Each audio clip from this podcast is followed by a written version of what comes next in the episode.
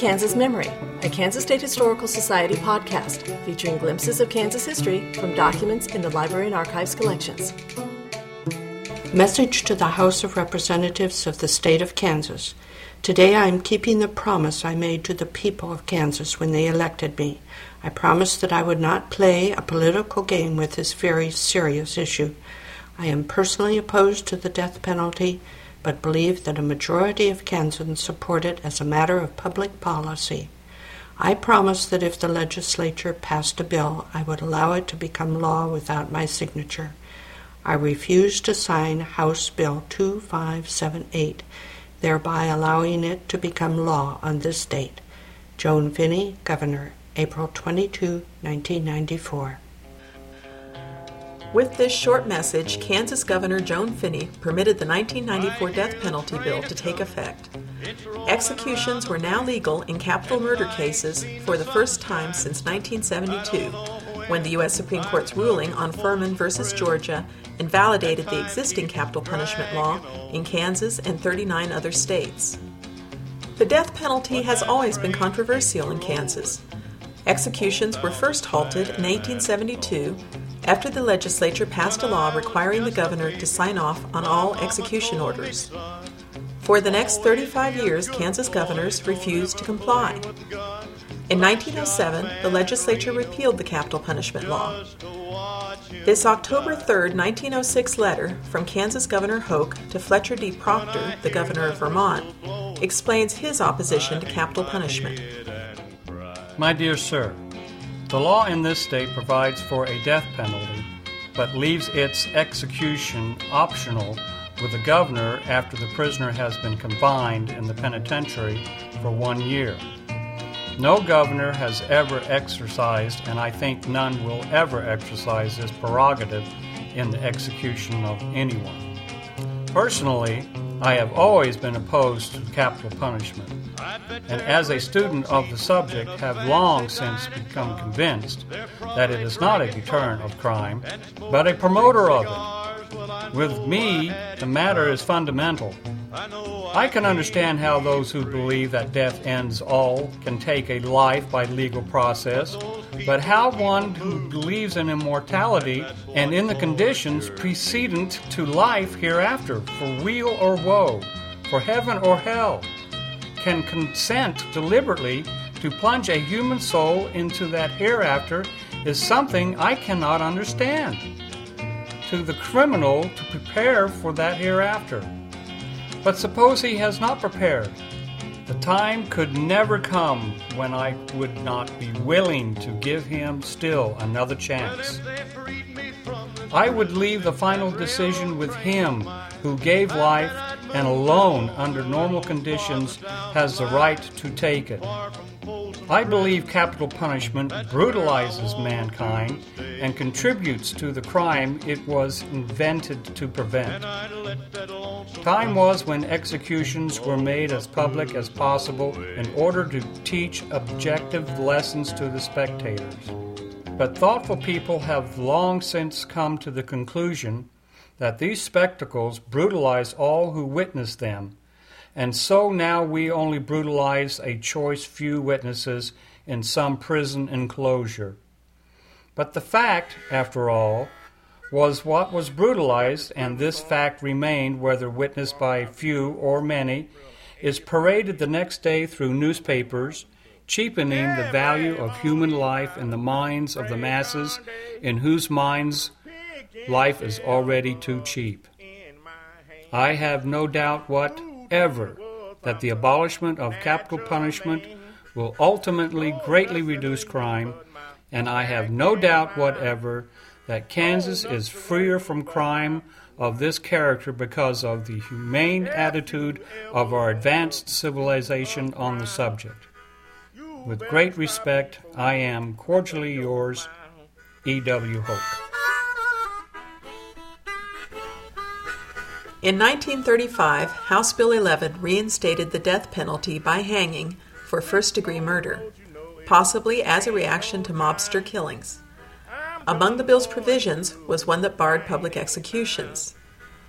Subsequently, Milton F. Amrine, warden of the Kansas State Penitentiary at Lansing, resigned his post in nineteen forty-four rather than carry out the first executions resulting from the new law. Excerpts from his statement of February eighth, nineteen forty-four explain his reasons. I am resigning the wardenship at Lansing because the governor and the board wish to institute capital punishment at Lansing. I do not approve this program. I think the board will confirm that except for this good-natured but definite difference on capital punishment, we have worked very harmoniously. Our state has a good governor and a good board of administration. I am opposed to building a scaffold and putting to death a man in the Kansas State Penitentiary because, first of all, I am opposed to capital punishment. Secondly, for seventy years, Kansas decreed life imprisonment to its murderers. I do not wish to be a participant when the state turns to the barbarous rite of killing. During the thirty years in which I have been closely connected with penal institutions work, I have not been exiled upon to administer a death sentence. I am convinced capital punishment is not a constructive method of handling the homicide type of criminals. Thirty years ago, I held the opposite conviction. I have learned outstanding criminals, especially murderers, are mental cases of a definite sort, men with diseased and warped minds, abnormal, to be restrained permanently or until competent mental scientists declare these men restored to mental health. As a crime, murder is in a class by itself. Chief contributing causes are insanity, borderline insanity, low-type moronic mind, drugs, liquor, mental frustration, personal or circumstantial, excessive emotionalism, constituting mental unbalance. In the thirty years I have known and talked with several hundred murderers, I have never known one who did not classify somewhere in the above categories. I do not defend murderers. I simply say a legal killing of such men is a defeatist gesture. It is evasive action, unworthy of a civilized progressive state. For seven years, Kansas has had the death statute. Until last year, only once was the death sentence decreed. This was commuted to life imprisonment. Today, three men in the Kansas penitentiary await execution. Three more are in county jails on the way to an execution verdict. Someday a woman in Kansas will receive the death sentence. So we will hang a woman in this highly civilized state? Unless, as in one county, the jury revolted at hanging a wife equally guilty with her husband who received a death sentence. What's the matter with our justice in such cases? Other reasons why I oppose capital punishment are, under the Kansas law, a life sentence is just as legal as a death sentence. Whether a man should live or die, only a just God knows. An execution is an assumption of perfect judgment.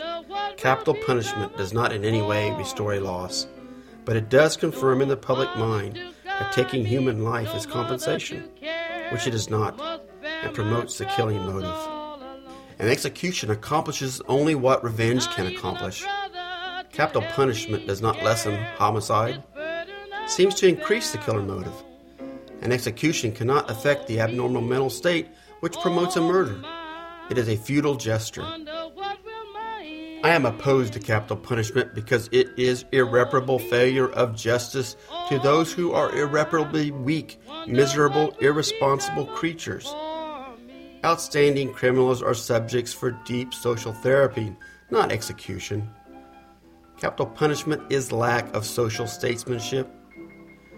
Capital punishment is not self-defense for the state. It sounds absurd to say the death of one man will defend the interests of two million citizens. Murder will continue after an execution in about the same ratio as before, or perhaps in slight increase. The state of Kansas executed fifteen men between nineteen forty-four and nineteen sixty-five. There were no executions during Governor George Docking's tenure because of his opposition to capital punishment. Two AWOL soldiers, George York and James Latham, who were hung on June twenty-second, nineteen sixty-five, became the last murderers executed before the Supreme Court ruling of nineteen seventy-two invalidated Kansas's death penalty. In nineteen seventy-six, the U S Supreme Court's Gregg v. Georgia decision allowed states to pass new death penalty laws if they followed certain guidelines, and after much debate, this led to the passage of the nineteen ninety-four law that permits execution by lethal injection, which Governor Finney refused to sign. That death penalty law was rejected by the Kansas Supreme Court, but then upheld in two thousand six by a five to four vote of the U S Supreme Court. Although eleven men have received the death sentence since the new law was passed, none have actually been executed at this time. The only thing about the Kansas death penalty that seems certain is that it will continue to be surrounded by controversy. This has been A Kansas Memory, a Kansas Historical Society podcast. The documents used in this podcast are from Kansas Memory, a virtual repository of primary sources from our collections.